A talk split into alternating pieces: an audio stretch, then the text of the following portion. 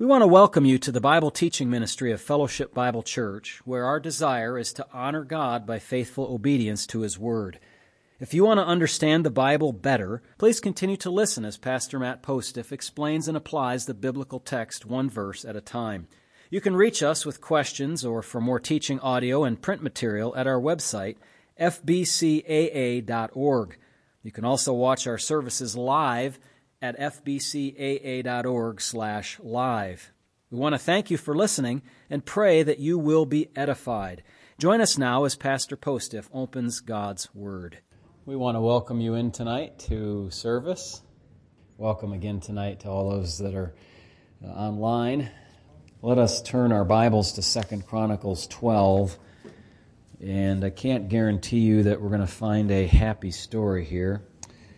But we'll find a historical account of some things that happened in the nation of Israel, as we have been doing with the books of the Kings and Chronicles, 2 Chronicles now, chapter 12. Now it came to pass when Rehoboam had established the kingdom and had strengthened himself, that he forsook the law of the Lord and all Israel along with him. Big mistake, my friends. Take those lessons from the Old Testament seriously. When somebody forsakes the Lord, it never ends well. Verse 2, and it happened in the 5th year of King Rehoboam that Shishak, king of Egypt, came up against Jerusalem because they had transgressed against the Lord, with 1,200 chariots, 60,000 horsemen, and people without number, who came with him out of Egypt, the Lubim and the Sukkim and the Ethiopians. And he took the fortified cities of Judah and came to Jerusalem. Then Shemaiah, the prophet, came to Rehoboam and the leaders of Judah, who were gathered together in Jerusalem because of Shishak, and said to them, "Thus says the Lord, you have forsaken me, and therefore I also have left you in the hand of Shishak." So the leaders of Israel and the king humbled themselves, and they said, "The Lord is righteous." All right, good progress, good step there. I think we read this morning, you might recall, over in Ezekiel when it said in 39:23, "The Gentiles shall know that the house of Israel went into captivity for their iniquity because they were unfaithful to me. Therefore I hid my face from them." That's the kind of thing that happens when you forsake God. He gives you over to yourself and you get the consequences. Now, verse 7 says, "Now when the Lord saw that they humbled themselves, the word of the Lord came to Shemaiah, saying, They have humbled themselves, therefore I will not destroy them, but I will grant them some deliverance. My wrath shall not be poured out on Jerusalem by the hand of Shishak. Nevertheless, they will be his servants, that they may distinguish my service from the service of the kingdom of the nations." Now, how about that? You want to try out going your own way and see how that service is? Okay, fine. You give it a shot. You give it a try and see how you like it. And sometimes, if you go to the book of Malachi, for example, the priests took the sacrificial system and all the work that they had to do as some kind of thing to sniff at. They just couldn't take it. They felt upset about it. They were not happy with the provision God made for them. So God made another provision for them. And if you read in Malachi chapter 2, around 1 through 12, you'll see what that provision was. A very bad situation for them. Verse 9, "So Shishak, king of Egypt, came up against Jerusalem and took away the treasures of the house of the Lord and the treasures of the king's house. He took everything. He also carried away the gold shields which Solomon had made. Then King Rehoboam made bronze shields in their place and committed them into the hands of the captains of the guard who guarded the doorway of the king's house. And whenever the king entered the house of the Lord, the guard would go and bring them out. Then they would take them back into the guard room. When he humbled himself, the wrath of the Lord turned from him so as not to destroy him completely, and things also went well in Judah. Thus King Rehoboam strengthened himself in Jerusalem and reigned. Now Rehoboam was 41 years old when he became king, and he reigned 17 years in Jerusalem, the city which the Lord had chosen out of all the tribes of Israel to put his name there. His mother's name was Naamah, an Ammonitess, and he did evil because he did not prepare his heart to seek the Lord." That's exactly the opposite of Ezra. Remember, he had prepared his heart to seek the law of the Lord and to do it and to teach statutes in Israel. Ezra 7, I think that is. You can go look that up. The acts of Rehoboam, first and last, are they not written in the book of Shemaiah the prophet and of Iddo the seer concerning genealogies?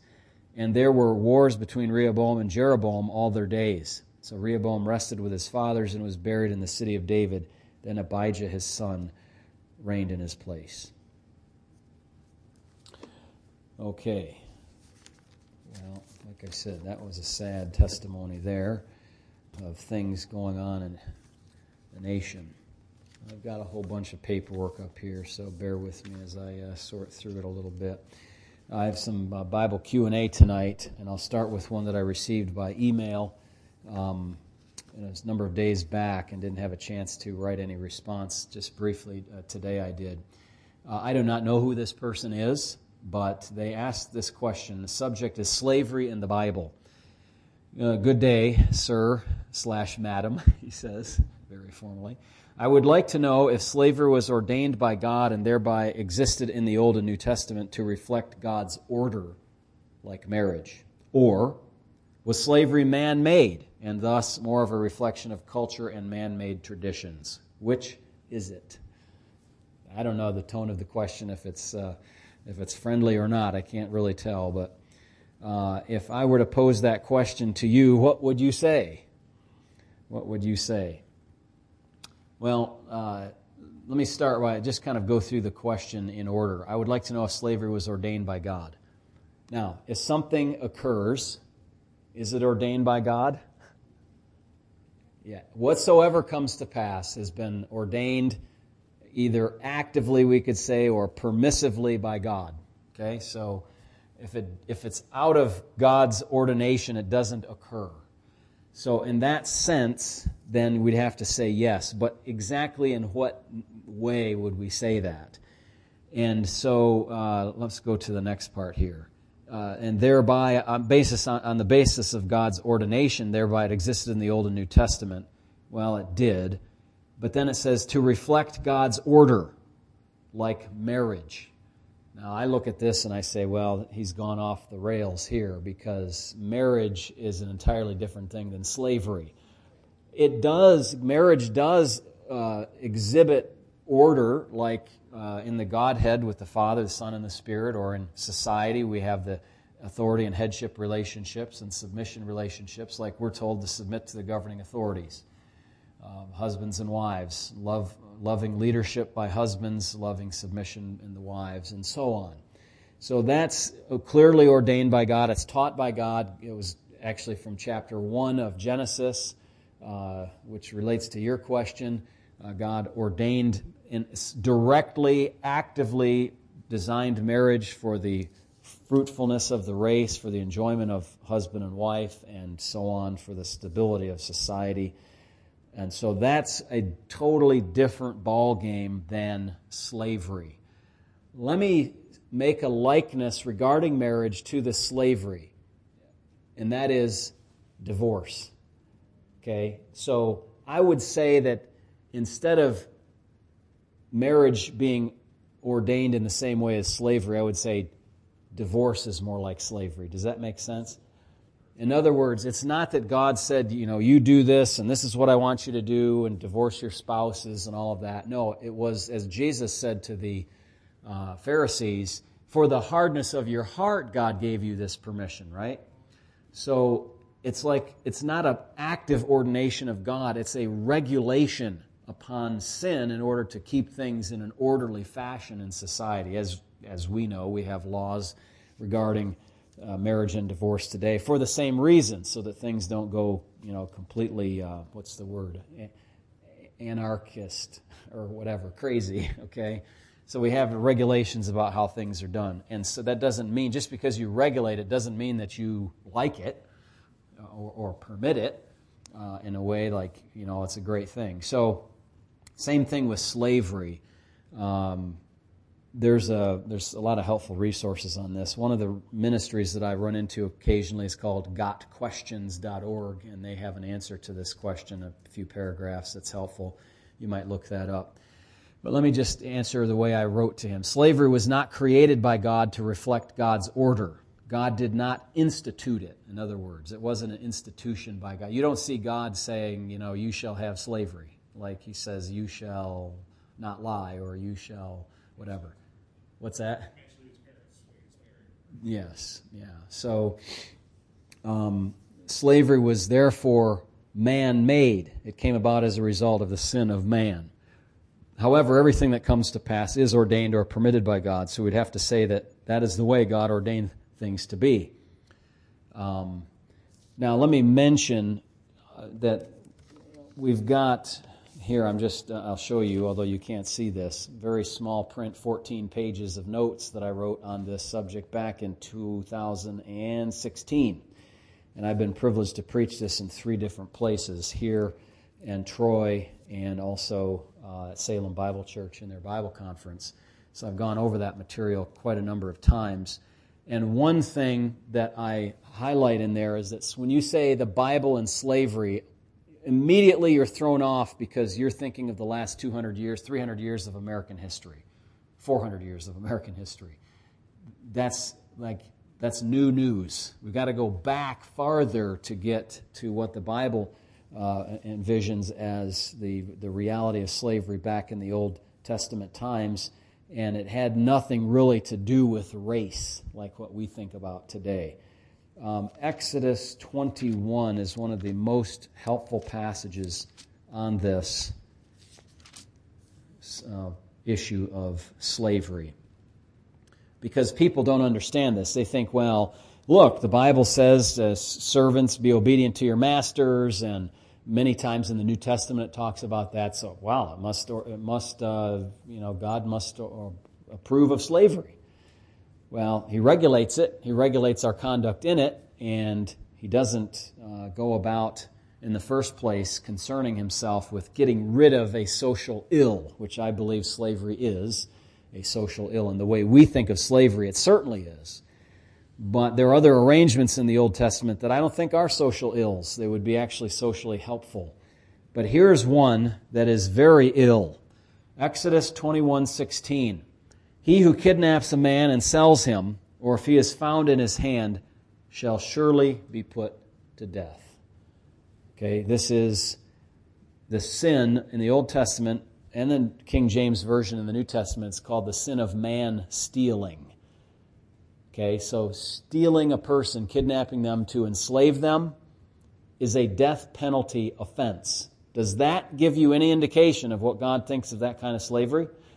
Pretty clear, isn't it? God hates that kind of slavery, like he hates other kinds of immorality, murder, and that sort of thing. God is very serious about this matter. So let's be sure that we know that straight up. The kind of slavery that we're talking about in our last 400 years of history, which comes to mind, was completely forbidden by God.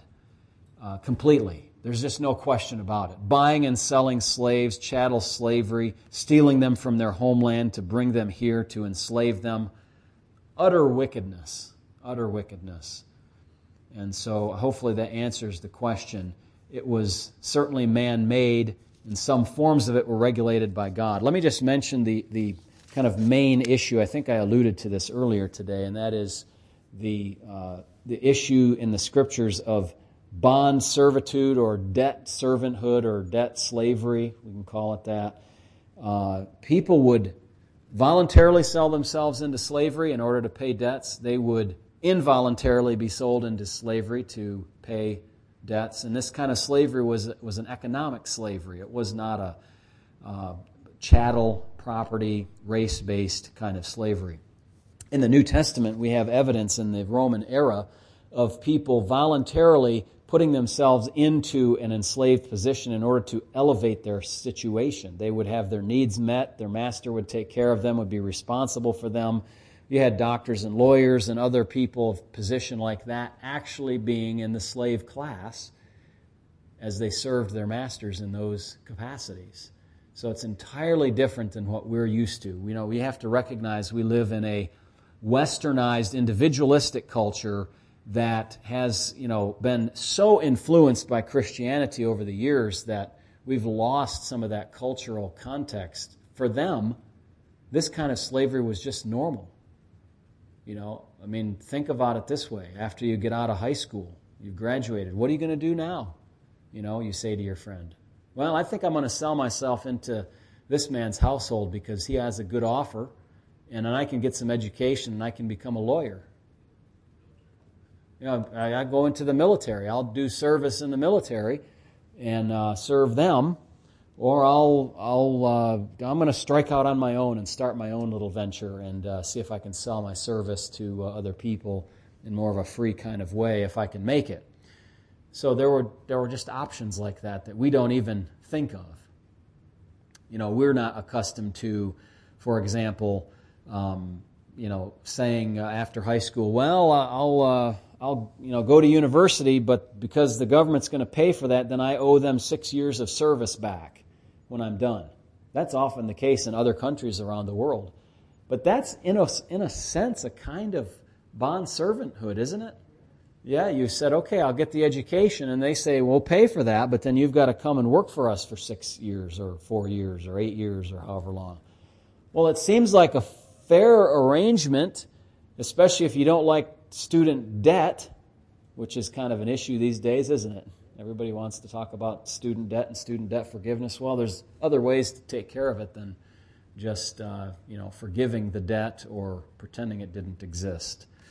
So anyway, sometimes people would be sold into a kind of debt service relationship with someone if they owed something, say they stole, and they had to repay. Well, they would have to do that. So and they would work until they paid it back. Now, there were regulations, of course. For example, in the Old Testament, when would a bond servant be released? Every 7 years, right? So this prevented somebody from being in service forever, and it put a limit on the value of what they could earn or pay. You know, if a guy owed 50 years' worth of debt, it wasn't going to work to put him into bond service for 6.5 years, if that's how long it was until the next year of release. So it did put a little bit of a cap on what somebody might be willing to lend to such a person. Because they say, well, I'm not going to get $50,000 back, or 50 years worth back, rather, if they can only work for me for 7 years. So it would put a credit limit on the people. It's an interesting economic system that we're not accustomed to, but they were, and they were, in some ways okay with it. Now, we don't have time to get into the whole thing about slaves that were captured during war. There is some distressing information there, in my mind, for the people of Israel following the same kinds of practices that were followed in the ancient Near East. But God did regulate that, too. And although it was man-made and reflected the culture in which they lived, it was not something that he instituted in some kind of happy way. I mean, then you get into the question, well, did God ordain war? Oh, well, I think most of us would agree God did not institute war. In fact, war is all due to hatred and difficulties between humans, not love. And so, but he does permit it and does use it for his purposes in the world. So that's the question about slavery tonight. I'm going to leave that there unless there's a very pressing follow-up that you'd like to say. Ben.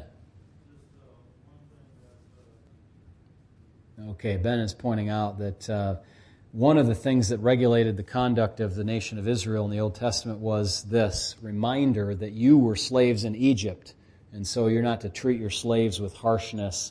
You're to give them the rest, same rest that you rest on the Sabbath day, they rest as well. So it was an entirely different kind of mindset that they had relative to their slaves than what they experienced as they were slaves, and that would tend to, what's the word? I'm looking for a word. It would tend to attenuate their harshness to slaves because they were told by God, don't be doing that like it was done to you, because you know how that was. So very good, and shows the difference between slavery in the world purely and then slavery as it was practiced in the nation of Israel. Of course, the gospel and the context of it in world history set the stage for chattel slavery to be done away with. Without Christianity, there would still be slavery today like there was then back in the last 300 or 400 years. But yet, remember, there still is slavery today. Millions of people are enslaved, and not just because of their race, but because of human trafficking and all of that nasty stuff that we shan't even mention here in this public hearing. It's terrible, and government officials, I call upon them, God calls upon them to do everything that they can to reduce that to the lowest level possible, not to permit it to continue. That is abominable in the sight of God, for the allowance of those things and the permission of the environment in which it can thrive. That is wicked, and we should do everything we can against it. So I was at the Fort Lauderdale airport for more hours than I anticipated on Thursday night, and one of the announcements that kept playing every half an hour or something was about human trafficking and how they're trying to make efforts to reduce that, even in their community in Fort Lauderdale and Broward County in Florida. And so I appreciate that. And they, said, if you see something, say something, call the authorities, try to get help needed, and I encourage us as well to always be on the lookout for people that may be in some level of distress, because it's intolerable to us as Christians to see people treated like that. All right, enough on the slavery issue. Second question tonight I received, and it was a question which I've put under the heading, a question about gender as a spectrum. Gender as a spectrum. Genesis 1:27, here's the question. Clearly states that God created male and female. We read this to be two separate entities, male and female. Okay, not to insult your intelligence, but you'll see why in just a moment. He says, the questioner, I've come across people in the transgender community twisting this verse to be a spectrum, such as God created male to female, the whole lineup, if you will, as if there was a lineup, to encompass everything between male and female.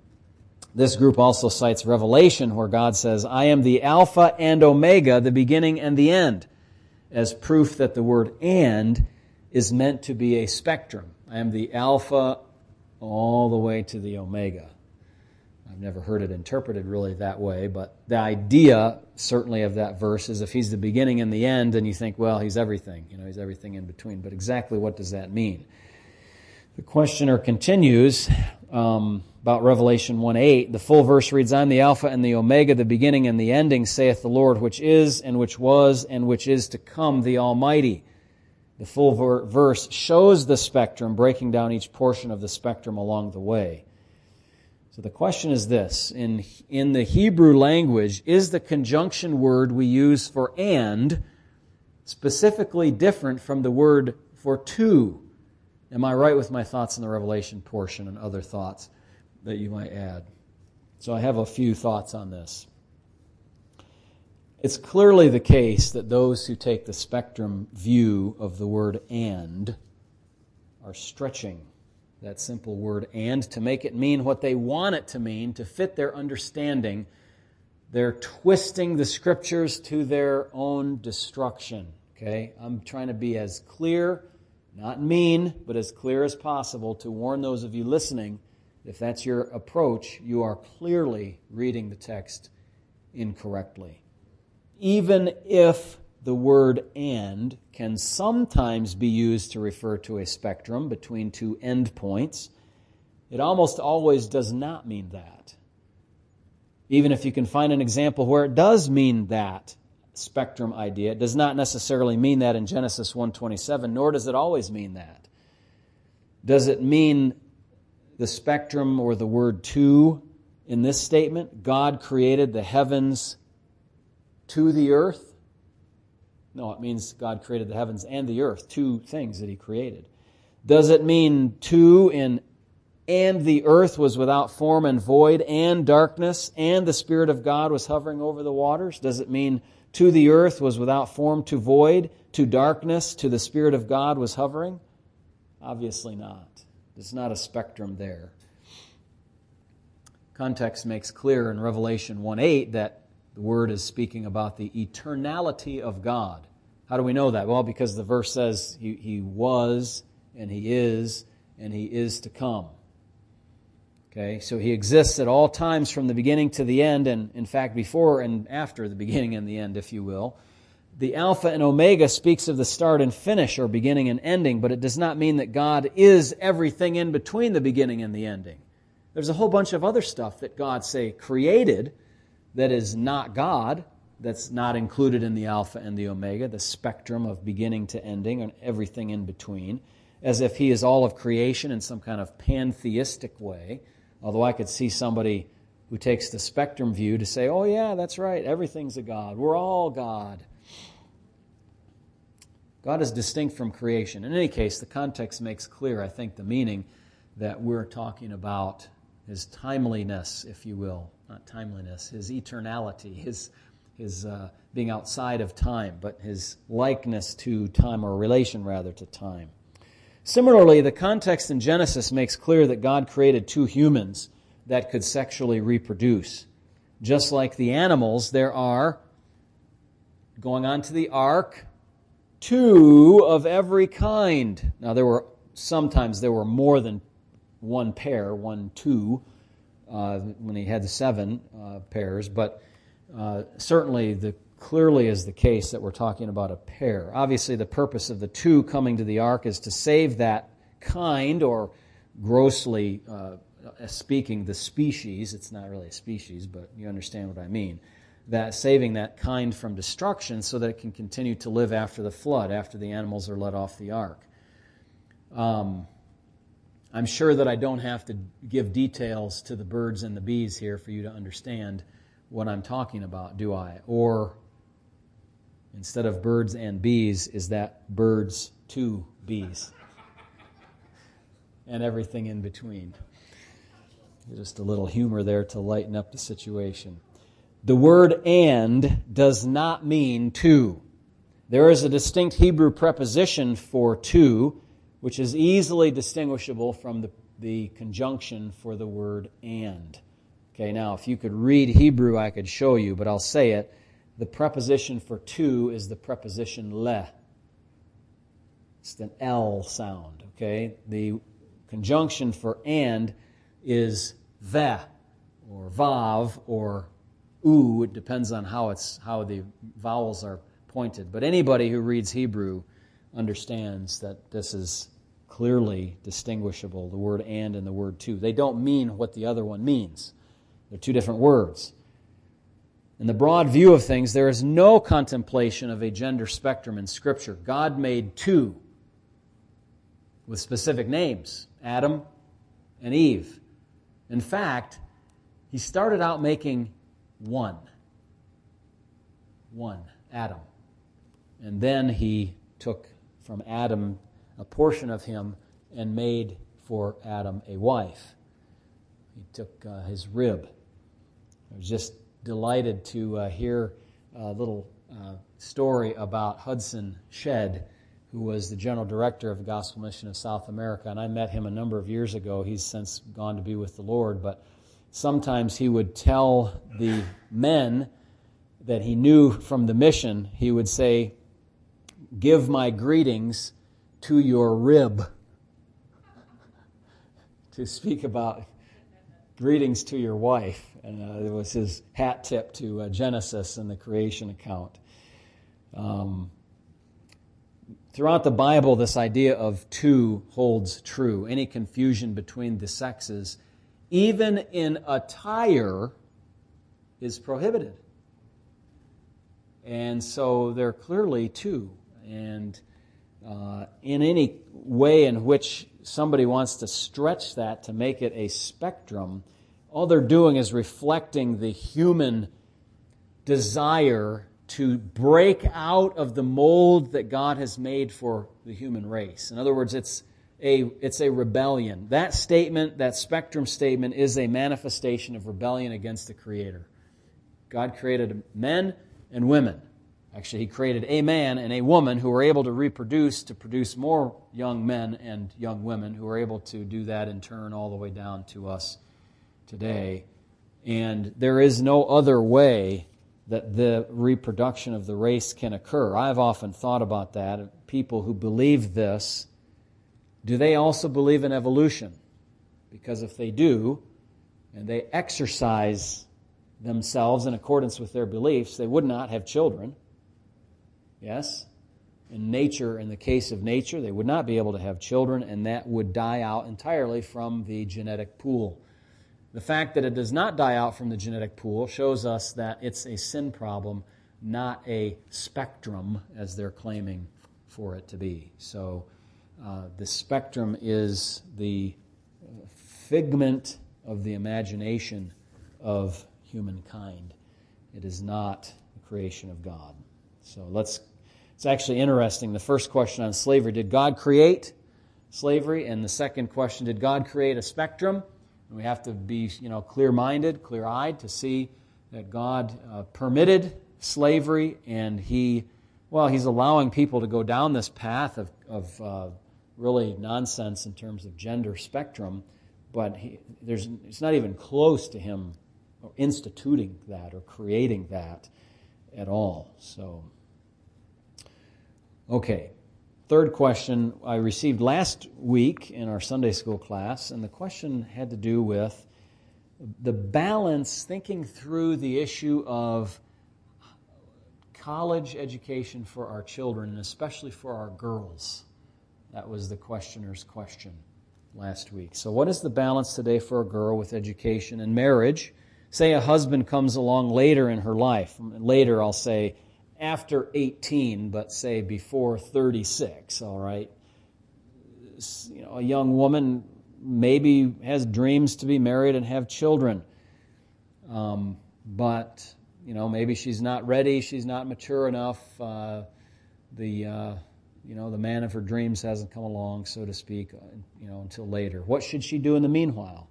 How can she use her time? What if she has skills coordinate with higher education? Should she get a higher education? How much? So I wrote some thoughts to help us think through this question, and hopefully it'll be helpful to those with young people in their home. As I mentioned in our previous session, some of that depends on the wants, the desires of the young lady. Delight yourself in the Lord, and He will give you the desires of your heart. So if you're walking with the Lord and you desire to sharpen your mind, and become educated and be able to do some skilled thing with that, then there's nothing necessarily wrong with that.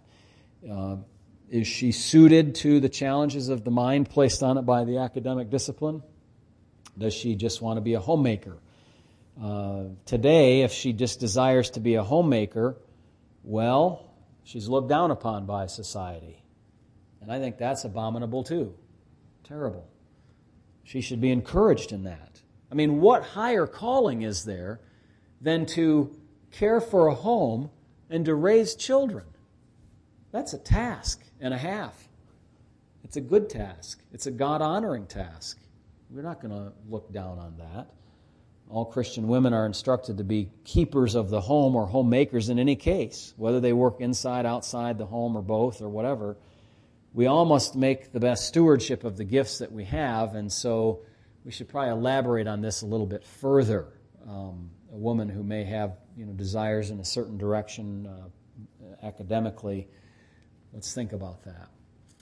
The question is not at all different if you substitute the word boy for the word girl. Now, this doesn't undo what I said earlier. Remember, I said, are the instructions for the genders gender-specific in the Bible? Well, yes, there are. Young men, older men, young women, older women, very specific instructions.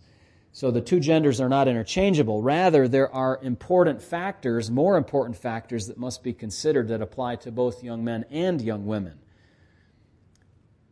One of these thoughts or lines of thought is this: going to college should not be seen as a necessity. Look, if the world is telling you you have to do it, you probably better stop and think, wait a minute. The world is telling me to do it? Maybe I should second-guess that thought just for a minute. It might be fine, it might be good, it might be necessary in your case or whatever, but if the world is telling you to do it, be suspicious to start with. Going to college should not be seen as a necessity, not for being able to navigate life in general, nor for the spiritual development of the child. You don't have to have college to live. You don't have to have college to be a good Christian. As for life in general, there's no shortage of ways to be successful without a college degree. Now, to me, it may seem, and maybe you agree, that what I just said seems more likely for a young man than for a young woman, because decently paying non-highly educated jobs may be more physical and dangerous in nature, and so a man might be more suited to those. You know, by the way, that men almost always take the most dangerous jobs, and many more men by, I think, a couple of orders of magnitude die on the job than women do. That's why sometimes they get paid more money. Hazard pay. Okay? But some of those jobs may be physical or dangerous in nature, suited better to a man. And so you might think, well, a young woman, if she wants to get a higher paying job, probably needs to have college because she doesn't want to go dig ditches or be a fireman or a police officer or a window washer on skyscrapers. That's just crazy. But anyway, it's dangerous work. As for spiritual development should be happening in the home and in the church. If it's not, sometimes a college is used to supplement it. Bible college, now, of course, not secular college. But really, the home and the church situation should be fixed if you have to send a young person to Bible college to get them educated in the Bible. Why aren't they getting educated at home, and why aren't they getting educated in the church? So fix the problems there. Remember, college is not necessary to godliness. It's certainly not. Another thought about the word prudence. Is it prudent to go to a particular school if it costs you $30,000 a year or more when there are other options? Is it prudent to go to a faraway school and pay for room and board when the young person could stay at home? Is it prudent to go to a place where a church is not known or there is none, rather than to stay near or at home and continue to go to a good home church that is well known? It's amazing to me that people will strike out on this journey to college not having any clue about what churches are there where they're going to. They go do college visits. Have they done church visits? Why not? Which is more important, college or church? Church, without any question, is more important. Far better for you to be a poor, good saint than a well-educated sinner. Thank you. Than a well-educated non-church attender, we'll say. It's far better to have a young person in a good church. Oh, listen to this. This is a conclusion I came up with a long time ago. It's far better to have a young person in a good church and a secular school than in a bad church, no matter whether or not they go to a harmful or harmless school. Did you get that? Now, that reflects my experience, yes, but I think it's true biblically.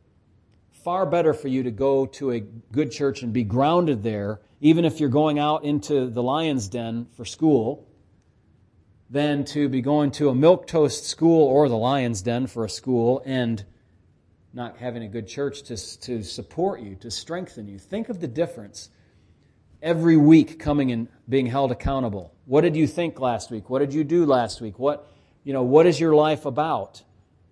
Than not having that for months on end. You know what that does to a soul when you have no accountability, no Bible teaching, just fluff, stuff all the time, inspirational talks? Your soul dries up and you turn into a person in the doldrums at best, if not just outright don't care about the things of God. Church is required. Hebrews 10:24 and 25. I don't find college in the Bible. Still haven't found it. Just not there. Maybe some implications for education generally, but certainly not Western-style post-Enlightenment college degree. Another word besides prudence, what about faith? Faith. If you cannot do something in faith, it is sin. Romans 14:23 tells us that. If you can't do it in faith, then you should not do so. If you think that going to a progressive secular school is dangerous because of the indoctrination, then you should not go. The mind and its formation is that important for our young people.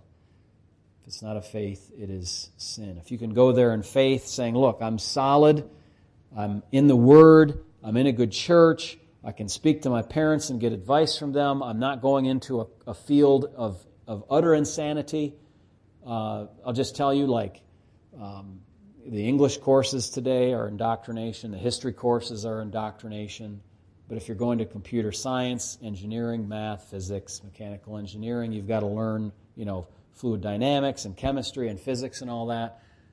That's fine. I take that to be a much less dangerous kind of situation than, learning about the 1619 Project and wokeness all the time, or feminine studies, which are not proper feminine studies in terms of scriptural truth. All right, I know I'm getting myself in all kinds of trouble here, but I forge ahead anyway. Yeah, I'm doing good, right? Thanks. Watch the tomatoes flying, rotten eggs. For a young woman particularly, but also for a young man, loosely hold on to that education that you decide to get. Personal testimony, if I had held on like a bulldog to the education that I got, I would not be here. I gave that up. Now, it turns out God kind of gave it back to me in a sense because I'm able to use it for His glory. But I didn't go and say, I want to make a lot of money and I have to do the research lab work and I'm going to be, some high-powered guru in computer engineering. No, I put that aside and I said there's something more important to be done. But it's the same kind of thing. And I'll just testify, God has honored that. I remember my grandmother saying, not that phrase that you can't outgive God, but she said, we always gave God from our substance, from our income. And guess what God did for us? He kept us. Now, they were never obscenely rich. They were never rich. They were never upper middle class. But you know what? God carried them all the way through their lives from the Depression all the way forward into the 70s and 80s and 90s and early 2000s when she finally went to be with the Lord. And that's fine for me. Give me neither poverty nor riches. Just let me live and pay my bills and carry on. And yet God still gives richly us things to enjoy, and we thank Him for that very much. Loosely hold on to that education. So a young woman goes to get educated. She becomes a nurse. She becomes a teacher. Well, what happens when, little baby starts to come along after she's married? Well, she's going to make that decision. Am I going to go to work? Am I going to take my 6 weeks of maternity and then put the baby in the, in the daycare? Or am I going to raise this little child? 6 weeks? You haven't even gotten started by 6 weeks. You haven't even been able to sleep for 6 weeks. You moms know how it is, at least for many of these little babies. Not always the most cooperative, are they? So loosely hold that education. God may have you use that education to raise up your child and to train them and to teach them and to homeschool them and all of that. So that education is not going to ever go to waste. You may use that education sometime in some other way. Think of a nurse, being able to go on a missions trip and help Pastor Jack Mitchell and his wife and help with the work there. There's all kinds of things that can be done. For a woman, it seems a bit more likely that she would have to loosely hold that education, and in other words, called to serve the higher priority of serving her husband and raising children, and maybe having a long gap of time between when she could use that education. You start having kids and a few years of childbearing, and then you have a few years of child rearing, and before you know it, 18 or 20 years has passed, and things are a little different than when you first began having your children. But a man also may be called to leave his field of education and enter into another or into ministry. Remember, God's calling first, not the world's calling first. Maybe this falls under the prudence heading as well, but does your young person need the discipline of further education so that they can better reason, better read, better think, and better write. Yes, sometimes that is very important. Just simply training the mind to be disciplined, helping your young person to be able to sit down and do their work, to complete a course of study, to achieve something that they might not know they think they can do, or they don't know that they need to do it. I mean, you know your child and the situation and the world. You put all that stuff together. I kind of liken it to, for our boys when we got them, the first two anyways, braces. They, you know, at least one of them didn't like it very much, but the outcome has been very good. And you might not like education very much, but you'll find out that the outcome could be very good if you make use of it properly and wisely. And so as parents, we know, because we have the longer view, you know, maybe 25 or 30 years longer than what our children have, because we're that much older when they're born, that we can see that there's some things that are necessary that might not seem to be so interesting or helpful at the time when we have to do them.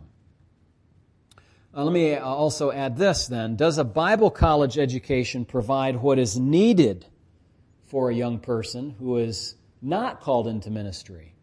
Sometimes I've seen people just want to always send the kids to Bible college. Well, does it prepare the person for what is necessary for their lives going forward? In many cases, I frankly have to say I doubt it. If a Bible school does not offer a good program in teaching or nursing or engineering, but a secular school does, and that's what the young person wants to do, then they would choose the secular school preferably over the Bible college. There's nothing magic about a Bible college. Again, like I say, we should be receiving our spiritual instruction in our home and our church, not farming it out to a Bible college because we're too lazy to do it here in the assembly or in the home. Now, despite what I've just said, I believe it'd be perfectly acceptable to ask a young person to take a year in Bible college after high school to teach them spiritual life lessons and more intense Bible coursework than they would get otherwise. I don't see a problem with that, but just put it in its right place. Don't say, you know, look, if he's going to go into computer engineering and we're right next to a flagship school in that subject, that we're going to send him away to 600 miles to some Bible college that has a not-so-great program in that field or well-known program. You have to make those decisions based on wisdom. Between the years of 18, let's suppose, and say 25, that's a significant chunk of time. By the way, what's magic about 18? Nothing. Nothing's magic about 18. We're quite delayed. I mean, in ancient times, a young woman might be married by 16 or 17 or 18 and think nothing of it. 19 or earlier, and it's just how it is. But as with all of life, a young woman should make the most of those years, say between 18 and marriage at 25, for the glory of God. She can serve God in the local church in many ways during that time. She could be more devoted and undistracted. 1 Corinthians 7, 34 and 35 talk about that. She can further the development of her abilities to understand Scripture. She can develop in her sanctification, learn things that could be useful to educate her future children, gain skills for a job outside or inside the home, work a job, make disciples of other young women. There are a myriad of things that a young woman can do while she waits for Mr. Right to come along. And I would encourage anyone who has children in this state or young people to make a good study, especially young women, of Proverbs 31. Well, actually, it doesn't hurt the young men either. What kind of wife are you going to be? Or men, what kind of wife are you looking for? It's a key portion for a young woman to consider in depth. Is she skilled like the woman in Proverbs 31? Is she caring? Remember, she cares for the poor. She helps her family to be well-clothed, well-fed. Is she diligent? Or is she idle? Like the woman in Proverbs 31 is not idle. Her hands are not idle. She's diligent. Is the young woman prudent and trustworthy like the woman in Proverbs 31? The heart of her husband safely trusts in her. Or is she one who cannot be relied upon? Parents must teach these things to their young people so that they will be the kind of woman or man that God wants them to be. She could take up work in her home, if she stays with her parents, to practice what will be needed in her own home. Certainly a young woman should be able to do those things that would be responsible domestic things to be doing as she starts her own home. But Proverbs 31 does not prohibit the working of someone outside of the home, a woman outside of the home. But this woman was out buying and selling and property and all kinds of things. I mean, very wise and prudent in her activity. Let me mention a couple other principles. I was thinking about this on my flight down to the business meetings this week and just kind of mulling it over, and I thought, there is something that some people bring up sometimes, which is called the normative principle or the regulative principle. The normative principle teaches that whatever is not prohibited in Scripture is permitted in worship, as long as it's agreeable to the peace and unity of the church. So there has to be an agreement of the general practice of the church and no prohibition in Scripture for whatever is done in worship. These are often talked about in the context of worship in the church, the normative principle. If it's not prohibited, then it's okay. That piano over there is not expressly spoken of in the Scriptures, although you could say, well, it's a stringed instrument, and stringed instruments are, but it's not, or what this organ here is another one. Is that prohibited in worship? Well, Scripture doesn't mention it. So the normative principle would permit us to use those instruments in worship. It's often contrasted with the regulative principle of worship, which teaches that only those practices or elements which are specifically commanded or modeled in Scripture are to be permitted in worship services. So, goodbye piano and organ, hello lyre with seven strings or something like that you see in the Psalms. We obviously don't take Scripture that way. But obviously we do, if the Scripture teaches that worldliness is displeasing to God, we want to exclude worldliness from our worship service. So these principles are stated in terms of church worship, but the definitions are helpful to ponder for a moment in terms of education. College and even primary and secondary education do not appear in the Scriptures. So if you took the regulative principle on the topic of education, you would not participate in higher or lower education, right? I said college is not mentioned in the Bible. Well, if it's not in the Bible, and it's not for me, and you consign yourself to kind of living what we would consider a backwards life, like maybe, don't take this the wrong way if we have any Amish friends listening, but, where you say you can't do that, you just have to live an agrarian lifestyle and simple dress, no electricity and stuff like that, because, well, it's not mentioned in the Bible, so you can't have it. Well, that's not, I think we can understand clearly that's not a requirement for Christians. And most Christians understand the value of some education so that our young people can do what? Primarily read and write. Read and write. For a pastor, it's essential. Reading and writing, too, help us to be able to do what? Think. There's a book, something like Why Johnny Can't Preach, because he can't read. Now, it doesn't mean that he's illiterate. It just means he doesn't have very high skills in reading.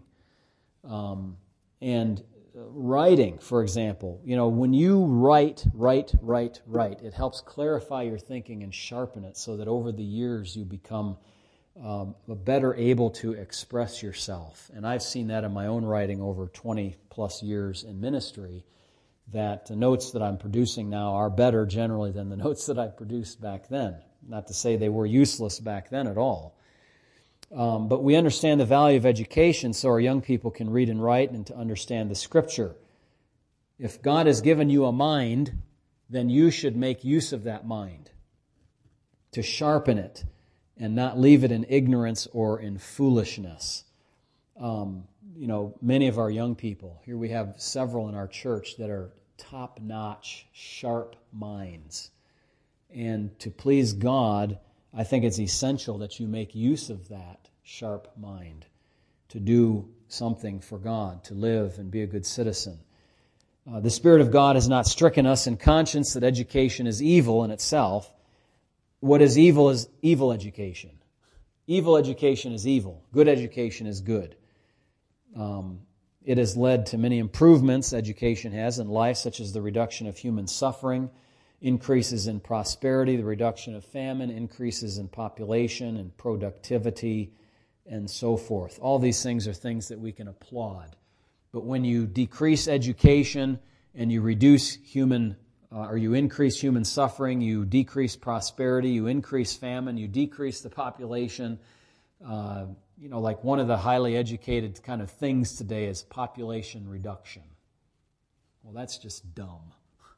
Okay, that's not smart at all, and it's certainly not honoring to God who made us to be able to reproduce and prosper as a race.